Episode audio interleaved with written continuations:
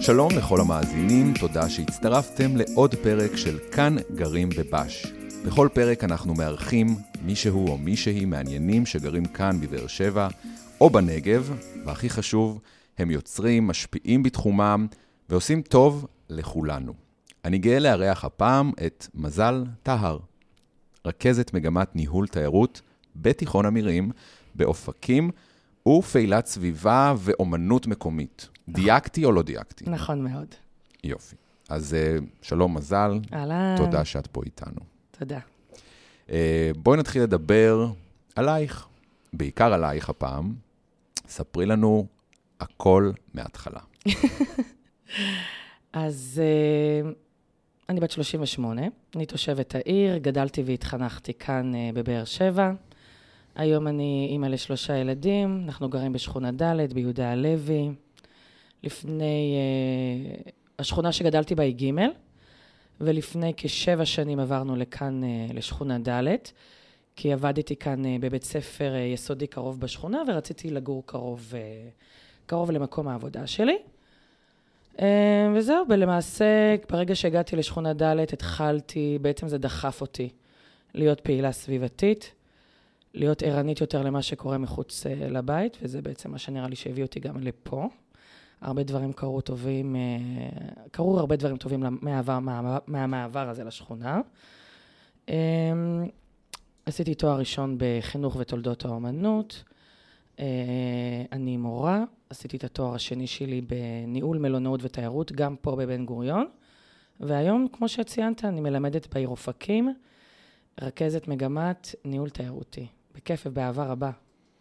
נשמע מאוד מעניין, ואני סקרן לדעת מה לומדים במגמה הזו, מה לומדים בניהול תיירות.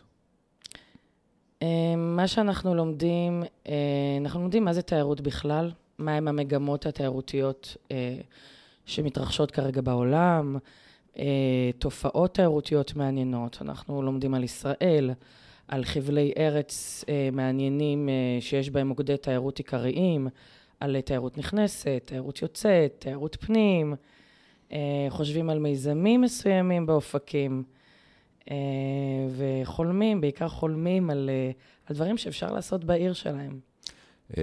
האם נוסף פרק חדש בחומרי הלימוד על ניהול תיירות בזמן מגפה? לא נוסף, אבל זה בהחלט משהו שהופיע בבגרות שנה אחרי, על כאילו ניתוחי גרפים, מה קורה בזמנים כאלה, מה גורם לירידה בביקוש ביעד תיירותי מסוים, אז כמובן מגפות כרוניות הן אחת הסיבות. כן, אנחנו לומדים על העולם שאחרי הקורונה, על מגמות תיירותיות שצפו שיהיו אחרי הקורונה, למרות שאני חייבת להגיד שהכל נראה כרגיל. גם למרות הציפיות, וגם אנחנו, כל הציפיות שלנו מעולם העבודה, מעולם התעסוקה, מעולם החברתי, חשבנו שכאילו דברים אירוע אחרת אחרי הקורונה, ואנחנו רואה שהכל כרגיל. ואיך את חושבת כל תחום התיירות מתנהל בישראל? איך את תופסת אותו? טוב, לא טוב, רע?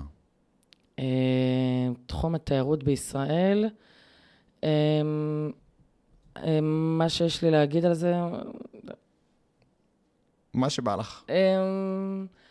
אנחנו עם 4 מיליון תיירים. כן. מנסים לעלות. מנסים לעלות, 2019. מנסים להביא תיירים למקומות חדשים, קצת להראות להם דברים חדשים. כן. קצת מנסים להביא אותם לנגב. עכשיו, באמת, המוקד של משרד התיירות הוא, ששנים זה היה ירושלים ותל אביב, עכשיו המוקד של משרד התיירות זה באמת המוצר המדברי, שבאר שבע אמורה להתחבר אליו דרך אגב. והיא כמובן...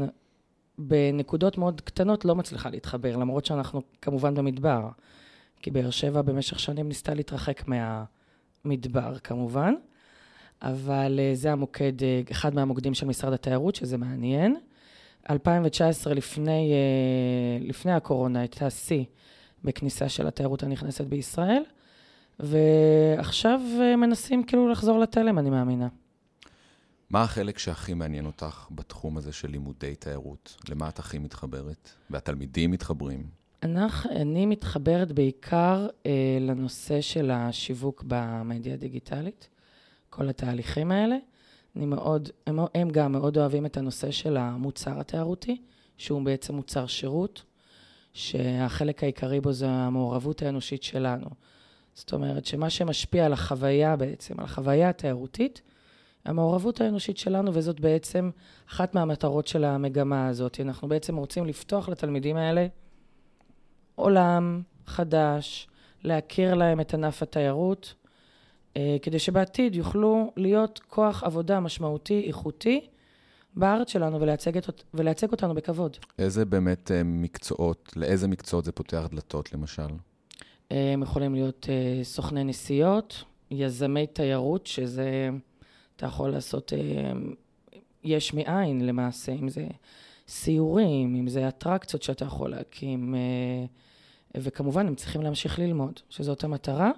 אנחנו גם בקשרים עם המחלקה לניהול תיירותי, שהם עכשיו שינו את השם שלהם, והיינו בביקור שם, במטרה לחשוף אותם לאפשרויות העתיד שלהם לגבי השכלה גבוהה. האוניברסיטה והמחלקה פתחו לנו את הדלתות שלה, וזה היה ביקור מדהים. אם אני לא טועה, גם הם מלמדים בבית ספר תיכון מקיף א'. באמת? אם עדיין מלמדים. לימדו מלונאות, אבל לא עם בגרות מלאה. הוא לא יודעת מה קורה עכשיו. עכשיו זה בגרות של 5 יחידות לימוד, ובשכיתה י"ב אנחנו לומדים גם ממש ארגון ותכנון תיירות, תיירות נכנסת, ומקבלים תעודת מקצוע, תעודה טכנולוגית של מפעיל תיירות נכנסת, שזה יפה מאוד.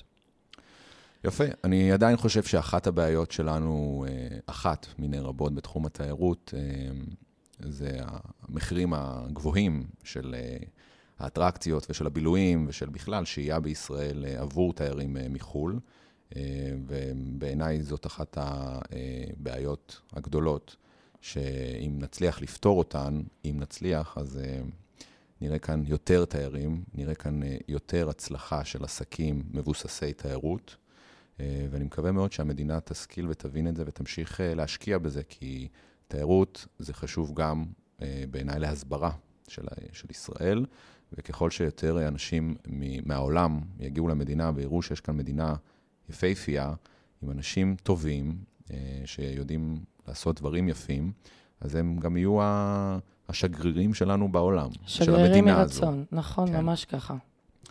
איך הגעת בכלל לתחום הזה? זה תחום מאוד ספציפי או שזה טבוע, או שמישהו המליץ, או חבר מביא חבר, איך הגעת לזה?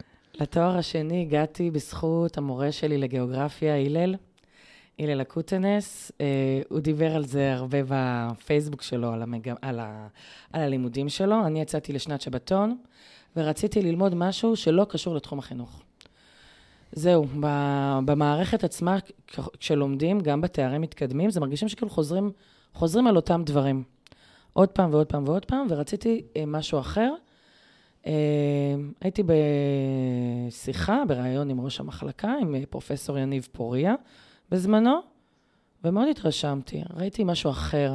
על היום הראשון בלימודים, כבר דיברו איתנו על כסף, על רווח, דברים שאנחנו לא מכירים מעולם החינוך, והיום אני שמחה באמת לשלב את שתי העולמות האלה. נפלא. אני רוצה קצת לדבר על הפעילות שלך מעבר לשעות הלימודים, לשעות העבודה, כל מה שקורה אחר הצהריים כנראה. בואו נדבר על זה קצת, על הצד האקטיביסטי בתחום הסביבה, ואחר כך גם נדבר קצת על אומנות ופעילויות ומשפחות וילדים וסיורים ושכונה ד'. יש על מה לדבר. יש על מה לדבר. אני תמיד אומרת, אם לא הייתי עוברת לד', אני כנראה שזה באמת לא היה קורה. אני עברתי לגור ביהודה הלוי, עברתי כשהייתי בהיריון.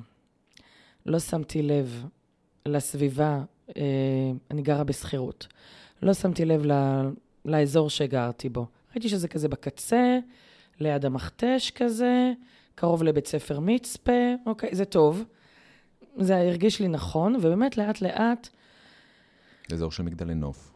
ממול. ממש ממול, השיקונים שממול, וראיתי שלאט לאט, זה פשוט הערימות של הזבל שנמצאות שם, אני ממש התביישתי באיפה שגרתי.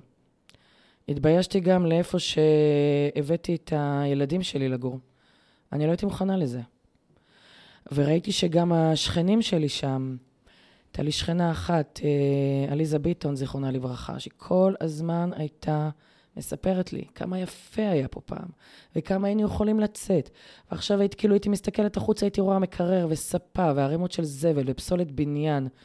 ובאמת ראיתי שלא רק אליזה, עוד הרבה שכנים, אור ומלכה ודניאלה, ועוד הרבה הרבה שכנים, תמיר, שירלי, כולם מתלוננים על אותו דבר. על איזה שנים אנחנו מדברים? אנחנו מדברים על 2019.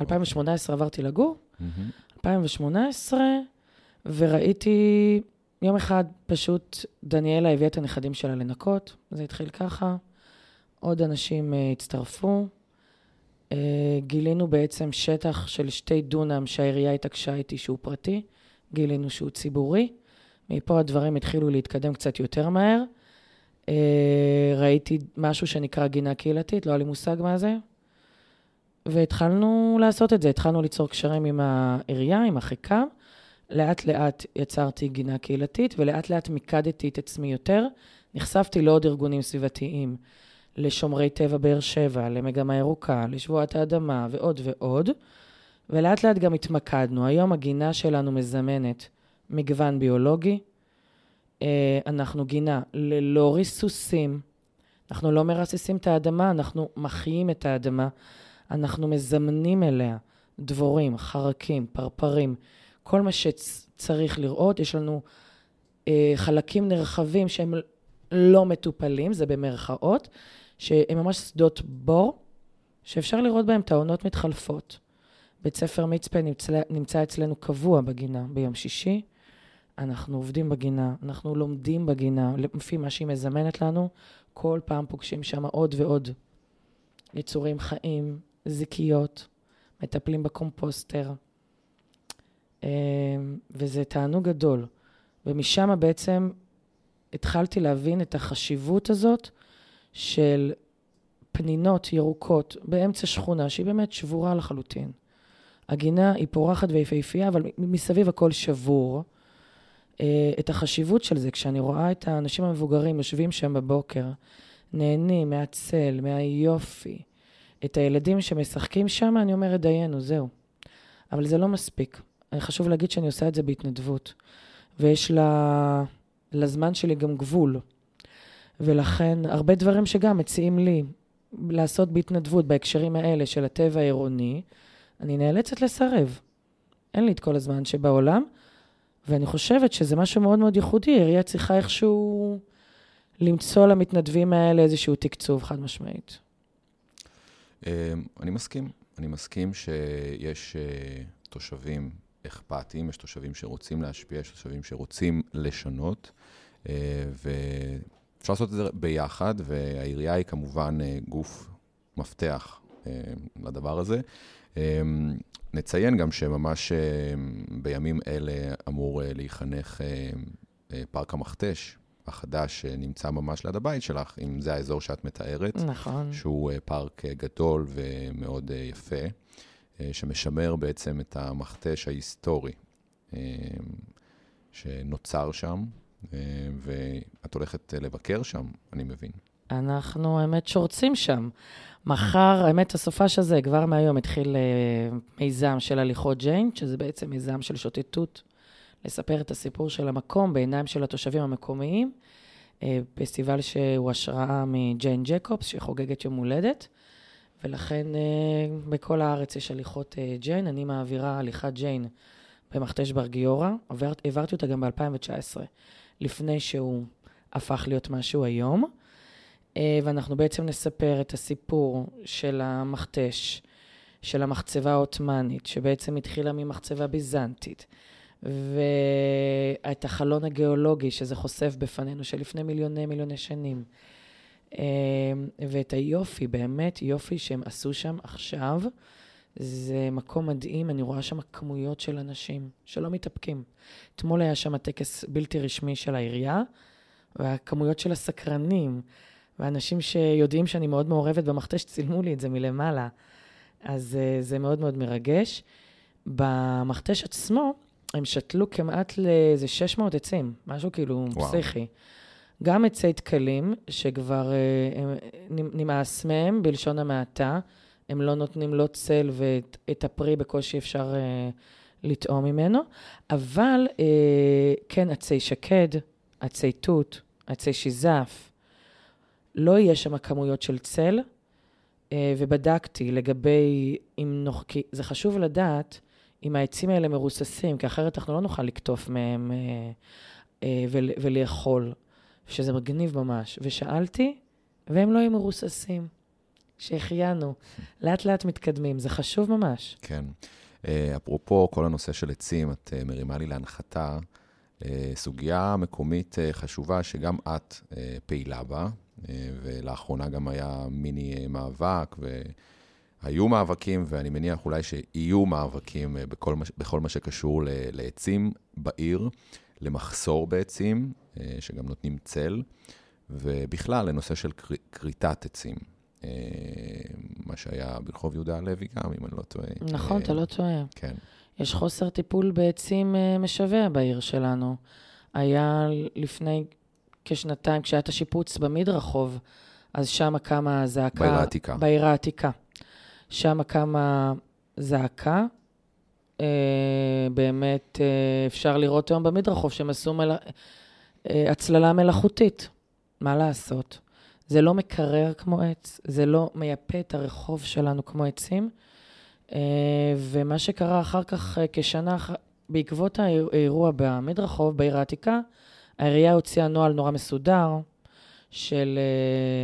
שהקבלנים אמורים לעמוד בו, מישהו אמור לפקח על זה, באמת קטונתי מלהבין את כל המסמך הזה. לאחר כשנה, ברחוב יהודה הלוי, סמוך מול הטניס, בעצם בכלים מאוד מאוד כלים כבדים של טרקטורים, קרטו שם העצים, למרות שאחת השכנות בלה התריעה, גם מבחינת החי שם, היו שם חתולים שהם דרסו אותם, שהיא התריעה בפני הווטרינריה, תפנו אותם, חתולים לא יעזבו לבד, הם קושרים למקום. דרסו חתולים, דרסו קיפודים, והכי חשוב בדבר הזה שהם פשוט, הם קרטו אותם בלי לתת לנו התושבים את ה-14 ימים כמצוין בחוק לערער. ופה... להתנגד בעצם לקריטה, להגיש עירור. להגיש עירור, להגיש עירור.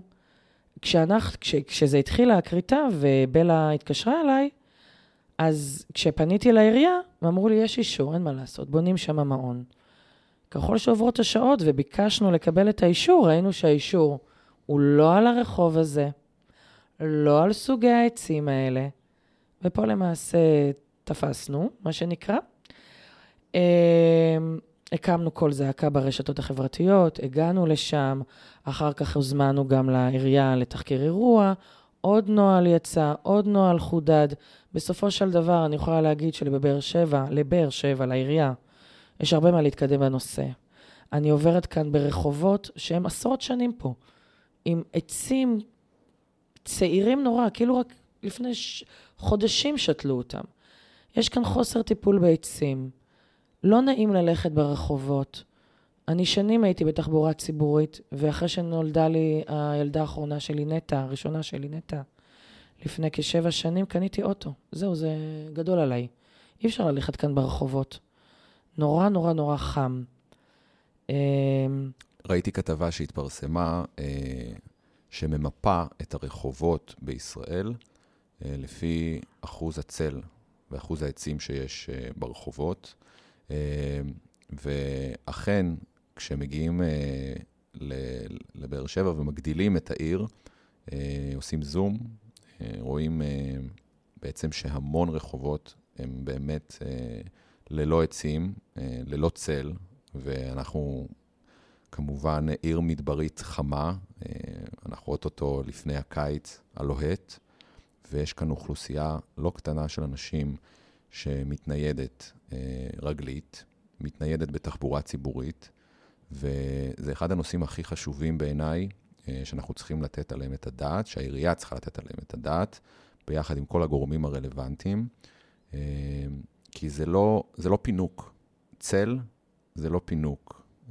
בדיוק. זו בריאות. זה בריאות, זה בסיסי. אני רואה את האנשים שעומדים בתחנת אוטובוס, כאילו שלפני שנייה זאת הייתי אני, באמת כואב לי, שורף לי. זה בעיקר אוכלוסייה מבוגרת, אוכלוסייה כנראה, לא יודעת, אולי לא אכפת להם. כן. באמת הם... מנסים לשתול עצים. שותלים. עצים צעירים, במיוחד בפארקים חדשים, ובמיוחד בשכונות החדשות, ששם כמובן, ברגע שיש תשתיות חדשות ובורות שאפשר לשתול בהם עצים, אז כמובן עושים את זה. הבעיה הגדולה היא כמובן בשכונות הוותיקות, בלב העיר, ששם כבר יש רחובות ישנים שנבנו לפני עשרות שנים, וקשה מאוד לשנות את התוואי של הרחוב או של המדרכה ולשתול פתאום עץ. לא חייב גם, כשהגענו בטענות לעירייה, אז הם גם אמרו לי, אמרתי להם, בוא נצא רגע באיזה, משהו שקוף יותר. אתם, כמה עצים נשתלו? כמה עצים נקרטו? כמה רישיונות קריטה אתם לא אישרתם ולמה? כי הרי רוב הרישיונות קריטה זה העירייה.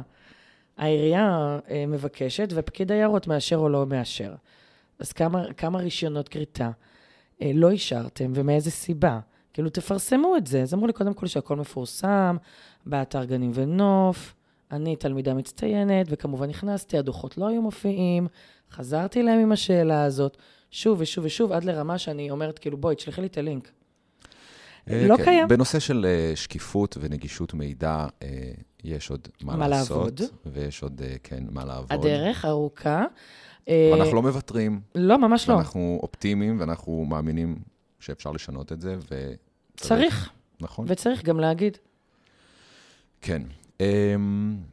אני רוצה שנדבר עכשיו, דיברנו קצת על סביבה ועצים, אני רוצה שנדבר קצת על פעילויות קהילתיות ומשפחות וסיורים ואטרקציות, כי גם זה חלק מאוד משמעותי מהחיים שלך. נכון. יש כמה דברים שאני עושה במישור הזה.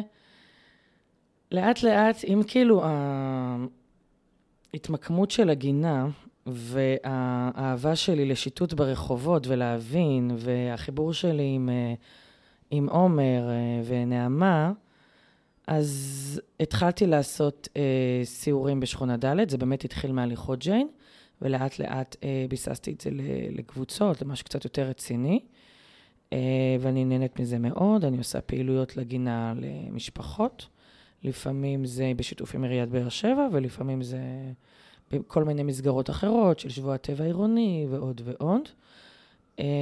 אני מאוד מחוברת לנושא הזה של משפחות וילדים, והתרבות שמציעה לנו העיר שלנו, כי יש עכשיו איזושהי תנופה, מרגישים את זה גם.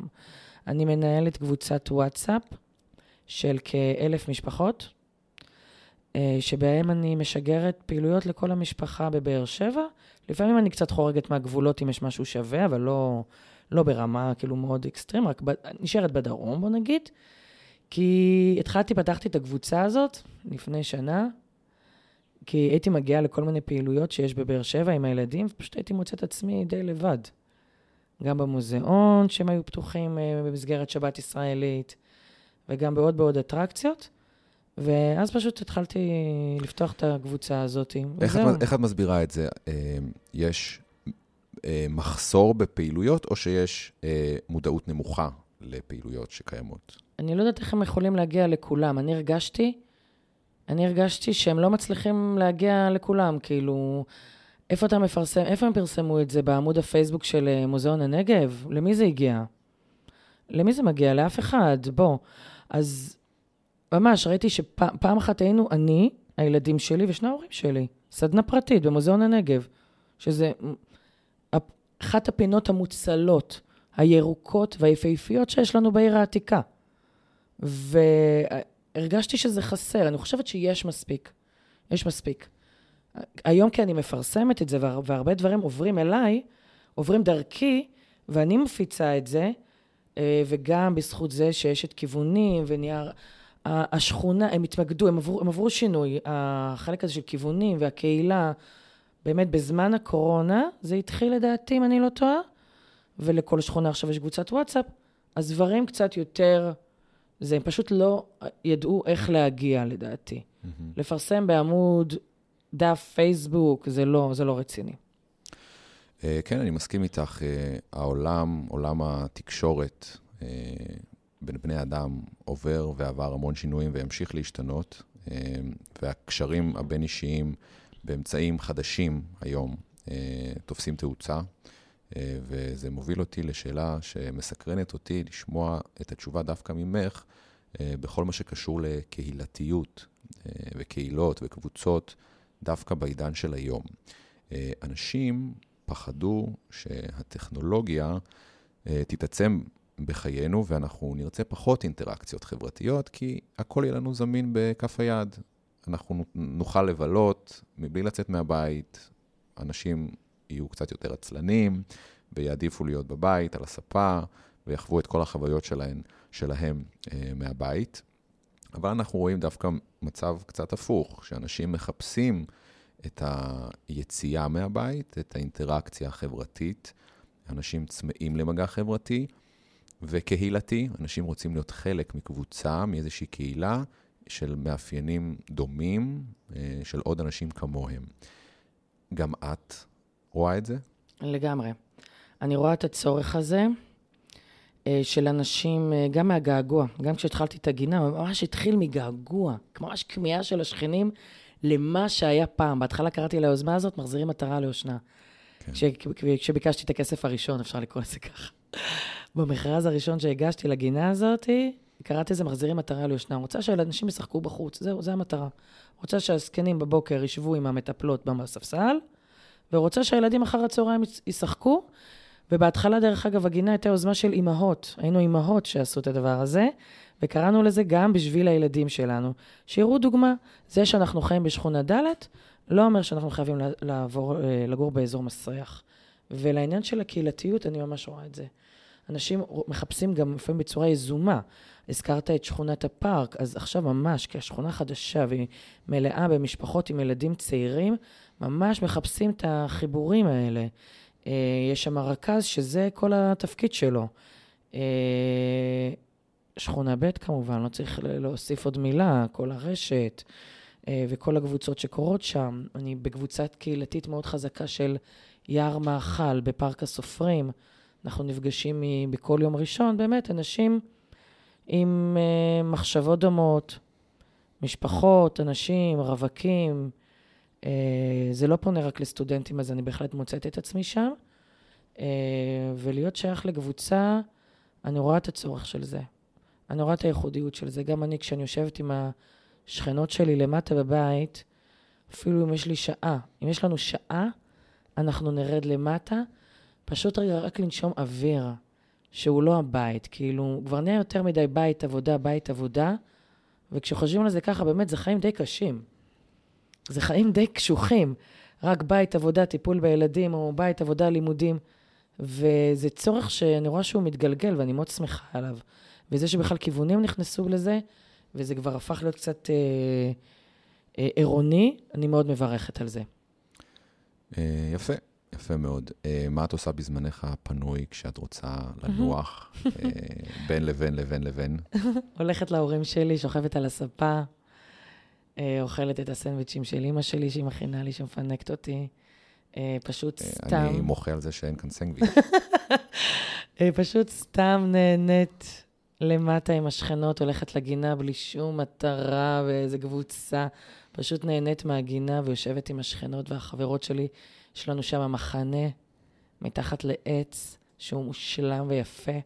וכשיש לי איזו שעה של זמן, אני פשוט מסמסת להם, בואו נרד לשבת, נשתה תה, וזה מה שאני עושה, וזה הכי כיף בעולם. נהדר, יש משהו שלא שאלתי וחשוב לך להגיד, משהו שאת רוצה שהמאזינים יכירו, ישמעו? לא משהו שאני עולה לי כרגע. אוקיי, אז יש כן דבר אחד שאולי כן יהיה יעיל, זה שתגידי למאזינות ולמאזינים שלנו, שרוצים להכיר יותר על הפעילויות ולשמוע, ולהצטרף, בין אם זה לקבוצה, או בין אם זה לעקוב בפייסבוק, או בכל דרך אחרת, אז כמובן. תספרי לנו איך אפשר באמת לדעת על כל האירועים והסיורים והתוכניות. איך אפשר למצוא אותי? אפשר למצוא אותי בפייסבוק, מזל טהר, באנגלית. אפשר למצוא אותי גם באינסטגרם באותו שם, ובטיק טוק בדיוק באותו שם.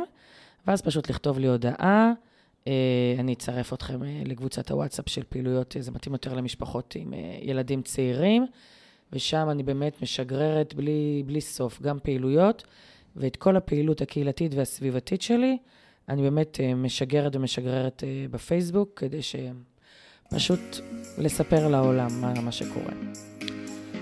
מעולה, תודה רבה, היה פרק מאוד מעניין, אנחנו צריכים לסיים, תודה שהגעת. תודה רבה.